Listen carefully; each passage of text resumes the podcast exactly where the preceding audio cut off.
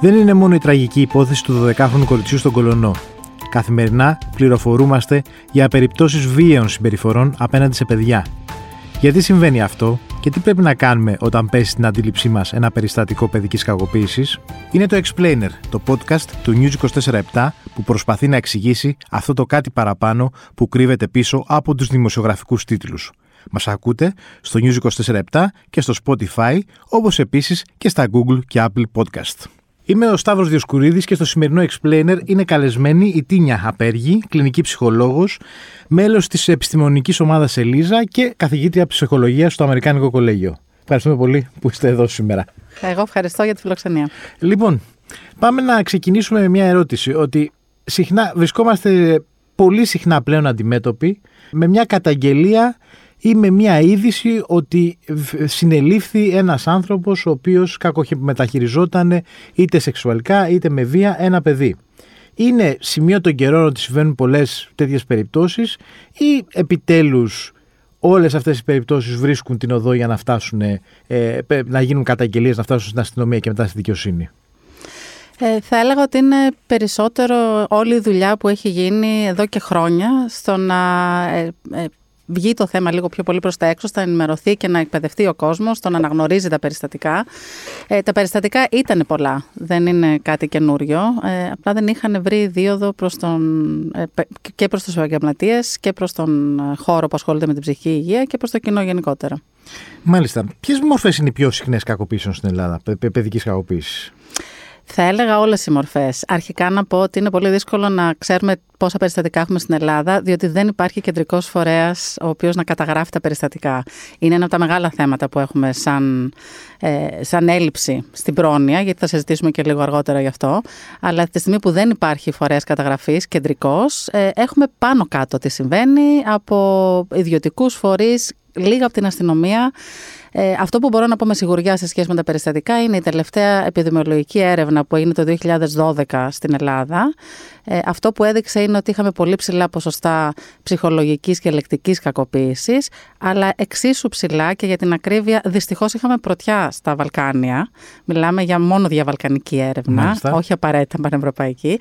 Είχαμε πρωτιά τόσο στην σωματική όσο και στη σεξουαλική κακοποίηση. Ήμασταν στην πρώτη, στη δεύτερη θέση. Πριν 10 χρόνια η έρευνα. Η έρευνα ήταν πριν 10 χρόνια, ήταν αναδρομική, δηλαδή ήταν έρευνα σε παιδιά 11 έως 16 ετών, ανώνυμα, συμμετείχαν γύρω στα 10.000 παιδιά και απαντήσαν ερωτηματολόγια για το πόσα περιστατικά τους έχουν συμβεί μέχρι εκείνη τη στιγμή στη ζωή τους από τα διάφορα είδη κακοποίησης. Δεν θα έπρεπε να γίνεται μια έρευνα κάθε χρόνο, παρόμοια έρευνα, κανονικά. Θα έπρεπε, δεν είναι εύκολο, δεν τόσο, τόσο οργανωτικά. Συχνά, ναι. ναι.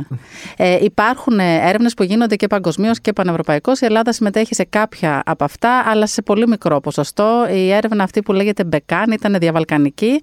Είναι τα τελευταία για μένα ε, έγκυρα στοιχεία που υπάρχουν. Όλα τα υπόλοιπα είναι πιο πολύ ε, όπως είπα και πριν, ε, ιδιωτικές πρωτοβουλίες ή κάποια στοιχεία της αστυνομίας, τα οποία δεν μας δίνουν ακριβή νούμερα, αλλά μας δίνουν τη σχετική εικόνα, που είναι ότι τα ποσοστά μας είναι εξίσου ψηλά με τις υπόλοιπες χώρες του κόσμου. Θα σας ρωτήσω κάτι, είναι μια σύντομη ερώτηση, αλλά νομίζω η απάντηση δεν θα μπορέσει να είναι τόσο σύντομη, θα προσπαθήσετε να τη μαζέψετε. Γιατί συμβαίνει αυτό στην Ελλάδα, γιατί είμαστε πρώτοι; Γιατί είμαστε πρώτοι στα Βαλκάνια, ναι. εννοείται. Η αλήθεια είναι ότι δεν είναι εύκολη απάντηση. Για πολλούς λόγους θα, θα, θα βάλω μεγάλο βάρος στο κομμάτι της κουλτούρας, Κου... ιδίως για τη σωματική και την ψυχολογική κακοποίηση, η οποία ακόμα συντηρεί σε ένα βαθμό ή είναι εντάξει με την σωματική τιμωρία και με το γεγονός ότι εντάξει, έτσι μεγαλώσαμε κι εμείς και δεν πάθαμε τίποτα. Μάλιστα. Αυτή είναι η κουλτούρα ότι και εμάς μας δέρνανε και δεν πάθαμε και τίποτα. Και είμαστε καλά. Ναι. ναι, το έχω ακούσει και εγώ αρκετές φορές αυτό. Πείτε ότι εγώ ε, πληροφορούμε ότι σε ένα ε, κοντινό μου περιβάλλον, είτε οικογενειακό, είτε της γειτονιάς μου, είτε στο σχολείο, τα, τα παιδιά, είτε το οτιδήποτε, μαθαίνω ότι ένα παιδί κακοποιείται. Αντιλαμβάνομαι ότι ένα παιδί κακοποιείται. Τι πρέπει να κάνω, Αρχικά... Τι μπορώ να κάνω για να βοηθήσω σε αυτή την κατάσταση; Αρχικά να πούμε ε, ότι οι αναφορές, και θα τονίσω τη λέξη αναφορά γιατί η καταγγελία ακούγεται πολύ τρομακτική και αυτό αποτρέπει πολύ κόσμο. Ε, για να κάνεις μια αναφορά για υποψία κακοποίησης, πρέπει να έχεις την υποψία. Δεν χρειάζεται να έχουμε αποδεικτικά στοιχεία. Η δουλειά μας δεν είναι ούτε αυτή της αστυνομίας ούτε αυτή του εισαγγελέα. Αυτή είναι η δουλειά των αρχών να διερευνήσουν αν ένα περιστατικό όντως συμβαίνει ή όχι. Η δική μας ευθύνη σαν ενήλικοι σε αυτό το κράτος, το οποίο το ορίζει και το Σύνταγμα, είναι να προστατέψουμε τα παιδιά. Να προστατέψουμε κάποιον ο οποίος ε, είναι ανήλικος και δεν μπορεί να προστατεύσει τον εαυτό του. Άρα η αναφορά υποψίας σημαίνει ότι μπορώ να καλέσω μία από τις διάφορες γραμμές που υπάρχουν. Αυτή τη στιγμή ε, λειτουργεί και η γραμμή του Ελίζα, το 1454, όπου μπορεί να καλέσει οποιοδήποτε επαγγελματίας ασχολείται με παιδιά ή και γονιός και να πάρει πληροφορίες. Δηλαδή να, να συζητήσει το περιστατικό, να συζητήσει την υποψία του και να τον βοηθήσει κάποιος εκπαιδευμένος από την άλλη μεριά της γραμμής το κατά πόσο αυτό το περιστατικό είναι περιστατικό που πρέπει να αναφερθεί στις αρχές. Από τη στιγμή που κάνεις μια αναφορά στις αρχές, μετά αναλαμβάνει η αστυνομία και η εισαγγελία να διεκπαιρεώσει τα επόμενα βήματα, τα οποία έχουν διάφορες ασφαλιστικές δικλείδες, γιατί σίγουρα η αγωνία είναι πολλές φορές μην πάω να μπλέξω κάποιον ενώ ναι. δεν συμβαίνει κάτι. Ε, η δουλειά μας, σαν ενήλικες που έχουμε το νου μας να προστατεύσουμε ή να αναφέρουμε ένα περιστατικό, ε, είναι να αναφέρουμε ακριβώς την υποψία. Από εκεί και πέρα τα υπόλοιπα θα τα κάνουν οι ειδικοί σε αυτές τις περιπτώσεις. Να σταθούμε λίγο στο, έλα, το, στο πού να πάω να μπλέξω τώρα, ε, γιατί είναι πολύ βασικό. υπάρχει ε, περίπτωση. Εγώ που θέλω πάλι να, κατα... να, να αναφέρω ένα γεγονός που το υποψιάζομαι. Ανησυχώ βέβαια ότι αν αυτός πείτε ότι είναι ένας γνωστός μου από τη γειτονιά, ότι αν δεν συμβαίνει αυτό θα βρω τον πελά μου. Ε, εγώ κάπου υπάρχει ανωνυμία, μπορώ να είναι σε καθεστώς ανωνυμίας, μπορώ να προστατευτώ από αυτή την αναφορά. Δηλαδή, ακόμα και αν κάνω λάθος, να υπάρχει ένα σύστημα να με προστατέψει. Σαφώς υπάρχει δυνατότητα για ανώνυμες αναφορές. Υπάρχουν ε, οργανισμοί που αναλαμβάνουν να κάνουν την αναφορά για σένα, εφόσον τεκμηριωθεί ότι υπάρχουν αρκετά στοιχεία για να γίνει κάποια αναφορά. Ε, αλλά αυτό που θέλω να πω είναι ότι ακόμα και στην επόμενη αναφορά, ναι, ε, είσαι ευάλωτος το κάποιος να σε μηνύσει για συκοφαντική δυσφήμιση. Αυτό που πρέπει να ξέρουμε είναι ότι ακόμα και αν μπει σε αυτή τη διαδικασία, ακόμα και αν ε, εμπλακείς με κάπου στο νομικό σύστημα, εφόσον δεν υπάρχει δόλος στην αναφορά σου, δηλαδή ναι. εφόσον δεν τεκμηριωθεί ότι το έκανες για να βλάψεις κάποιον, ε, σε προστατεύει το Σύνταγμα διότι έκανες αυτό που λέει. Δηλαδή, σαν ενήλικας, προστάτεψες ένα παιδί. Μάλιστα. Χρειάζεται πάντως, από ό,τι καταλαβαίνουμε με τόσα περιστατικά, χρειάζεται μεγαλύτερη εγρήγορη σε κοινωνία. Δηλαδή, πρέπει να μιλάμε αν βλέπουμε κάτι, ακόμα και αν πιστεύουμε ότι κάνουμε λάθος. Ακόμα και αν πιστεύουμε, αν υπάρχει περίπτωση να κάνουμε λάθος, δεν έχουμε καταλάβει σωστά.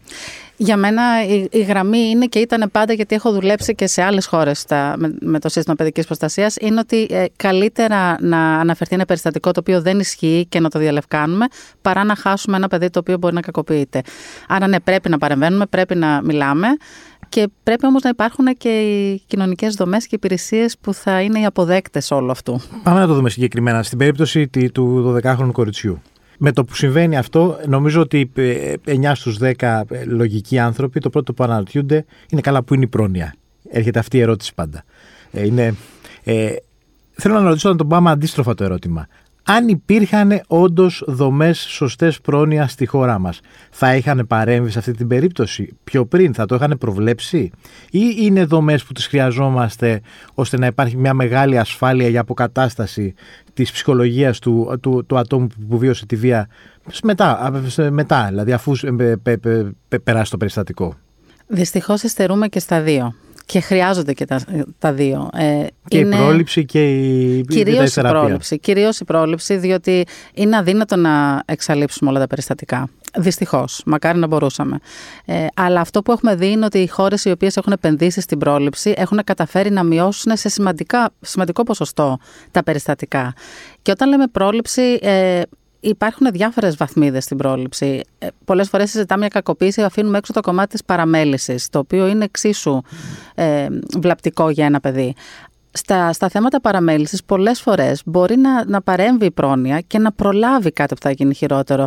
Δεν είναι απαραίτητο ότι θα κάνεις μια αναφορά για να πάρουν το παιδί. Μάλιστα. Μπορεί αυτή η οικογένεια να χρειάζεται κάπως να βγει στο φως το γεγονός ότι χρειάζεται βοήθεια. Ότι πρέπει να υπάρχουν κοινωνικές υπηρεσίες οι οποίες θα πάνε και θα στηρίξουν ε, ένα γονιό ο οποίος δεν μπορεί να τα βγάλει πέρα, δεν μπορεί να προσφέρει ένα υγιές και ασφαλές περιβάλλον στο παιδί. Υπάρχει εδώ και εδώ και ξέρω Έχουμε μια οικογένεια με 8 παιδιά δεν υπήρχε κάποιος να πει ότι παιδιά, αφού δεν μπορείτε να συντηρήσετε τα 8 παιδιά ή μπορείτε να τα συντηρήσετε, Ε, δεν, μπορεί να, να, ε, κάποιος να βάλει ένα stop σε οικογένειες που ε, έχουν πολλά παιδιά τη στιγμή που δεν μπορούν, δεν τα βάζουν πέρα. Ή κάποιος εφόσον έχει να βρει το πρόβλημα, να το εντοπίσει και να πει: Παιδιά, εγώ δεν έχουμε πρόβλημα. Πρέπει ε, σε ε, ε φιλανθρωπικές οργανώσεις, το κράτος το ίδιο, μέσα από δωρεές να βοηθήσουμε τους ανθρώπους να τα βγάζουν πέρα. Ναι, θα έπρεπε. Θα έπρεπε. Σε, μια ιδανική κατάσταση.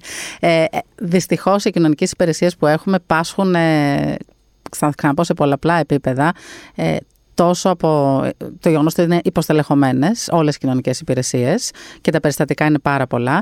Επίσης υπάρχει ελλειπής εκπαίδευση. Δηλαδή, Μάλιστα. έχουμε ε, ανθρώπους οι οποίοι δεν είναι εκπαιδευμένοι στην αντιμετώπιση της παιδικής προστασίας για να μπορέσουν να παρέμβουν αποτελεσματικά. Και το άλλο κομμάτι το οποίο είναι πάρα πολύ δύσκολο είναι ότι ακόμα και αν υπήρχε αυτό, δεν υπάρχει σύστημα παιδικής προστασίας και σύστημα αναδοχής. Δηλαδή θα πάρουμε το παιδί από το σπίτι, θα τα καταφέρει η εισαγγελία, θα ε, διεκπαιρεώσει αυτό το κομμάτι. Και μετά, και μετά. το παιδί που θα πάει. Είναι θέμα οικονομικό εδώ, είναι κουλτούρα. Είναι θέμα ότι δεν έχουμε, δεν φτάνει το μυαλό μας εκεί να φτιάξουμε αυτές τις υπηρεσίες. Θα έλεγα ότι είναι οικονομικό και πολιτικό, διότι και προτάσεις υπάρχουν και πρωτόκολλα υπάρχουν τα οποία είναι και σε πολύ καλό επίπεδο, αλλά νομίζω ότι δεν μπαίνει κανένα στην ευθύνη, δεν έχει πάρει κανένα στην ευθύνη μέχρι τώρα να κοιτάξει λίγο πιο κοντά το κομμάτι της παιδικής προστασίας, το κομμάτι της αναδοχής, γιατί ε, υπάρχει και ένας ε, συνειφασμός στην ελληνική κουλτούρα ότι η αναδοχή σημαίνει ε, υιοθεσία, ενώ δεν είναι αυτό. Ε, είναι ένα παιδί το οποίο θα γίνει μια αναφορά, θα πρέπει να το πάρουμε από το περιβάλλον που είναι άμεσα γιατί το περιβάλλον είναι βλαπτικό για το παιδί και πού θα το πάμε. Ε, αυτό που γίνεται πολλές φορές, τα παιδιά πάνε στο νοσοκομείο και μένουν εκεί χωρίς να έχουν κάτι ιατρικό για μήνες μέχρι να βρεθεί κάποια δομή, ε, όπου η δομή δεν θα είναι μια άλλη οικογένεια που θα το φροντίσει μέχρι να δούμε τι θα γίνει, γιατί μπορεί τελικά να είναι εφικτή η επανένωση με την οικογένεια. Μάλιστα. Ε, αλλά θα μπει σε ένα ίδρυμα, τα οποία είναι ε, εξορισμού κακοποιητικά, ναι. γιατί είσαι υδροπανταπαμένο και, και τέλει να είναι άνθρωποι εκεί μέσα, δεν πάβεις να είσαι σε ένα ίδρυμα. Οπότε θα μπουν σε ένα ίδρυμα ε, και αμφιβάλλω αν ποτέ θα ξαναδούν την οικογένειά τους. Μάλιστα. Ε, η Ελίζα, τι, πώς ε, στέκεται σε όλη αυτή την ιστορία το, αυτό που συζητάμε τώρα. Το Σωματείο Ελίζα έχει επιλέξει να, να δουλέψει και να σκύψει πάνω από το κομμάτι της επιμόρφωσης που είναι, υπάρχει ένα κενό σε αυτές τις υπηρεσίες ε, οπότε έχουμε επενδύσει πάρα πολύ στην επιμόρφωση επαγγελματιών, στην επιμόρφωση δασκάλων και παιδιών. Ε, ποντάρουμε στην πρόληψη γιατί ξέρουμε ότι η πρόληψη είναι κάτι το οποίο θα βοηθήσει πάρα πολύ. Οπότε εκπαιδεύουμε παιδιά μέσω διαφόρων προγραμμάτων. Ε, εγώ ήμουν τα τελευταία πέντε χρόνια και είμαι ακόμα είμαι επιστημονική υπεύθυνη για το πρόγραμμα Ασφαλές Άγγιγμα, που είναι ένα πρόγραμμα πρόληψης σεξουαλικής κακοποίησης για παιδιά 5 έως 9 ετών, άρα νηπιαγωγείο μέχρι τρίτη δημοτικού. Υπάρχει άλλο ένα πρόγραμμα ε, που ε, εφαρμόζουμε αυτή τη στιγμή, λέγεται Σώμα και είναι για έφηβους, γυμνάσιο και λύκειο ε, και δουλεύουμε εντατικά στην επιμόρφωση επαγγελματιών έτσι ώστε να μπορούν να αναγνωρίζουν και να αναφέρουν περιστατικά. Μια τελευταία ερώτηση. Ε, Μήπως αυτή η επιμόρφωση πρέπει να, γίνεται και να γίνει και στον τρόπο που καλύπτουν τα μέσα μαζικής ενημέρωσης σε παρόμοιες ιστορίες, γιατί βλέπουμε εδώ την τελευταία εβδομάδα πραγματικά να έχει πέσει το επίπεδο κάτω από το μηδενός και ε, νομίζω και ότι, ότι ξανακακοποιούμε το κορίτσι τα, τα μέσα μαζικής ενημέρωσης.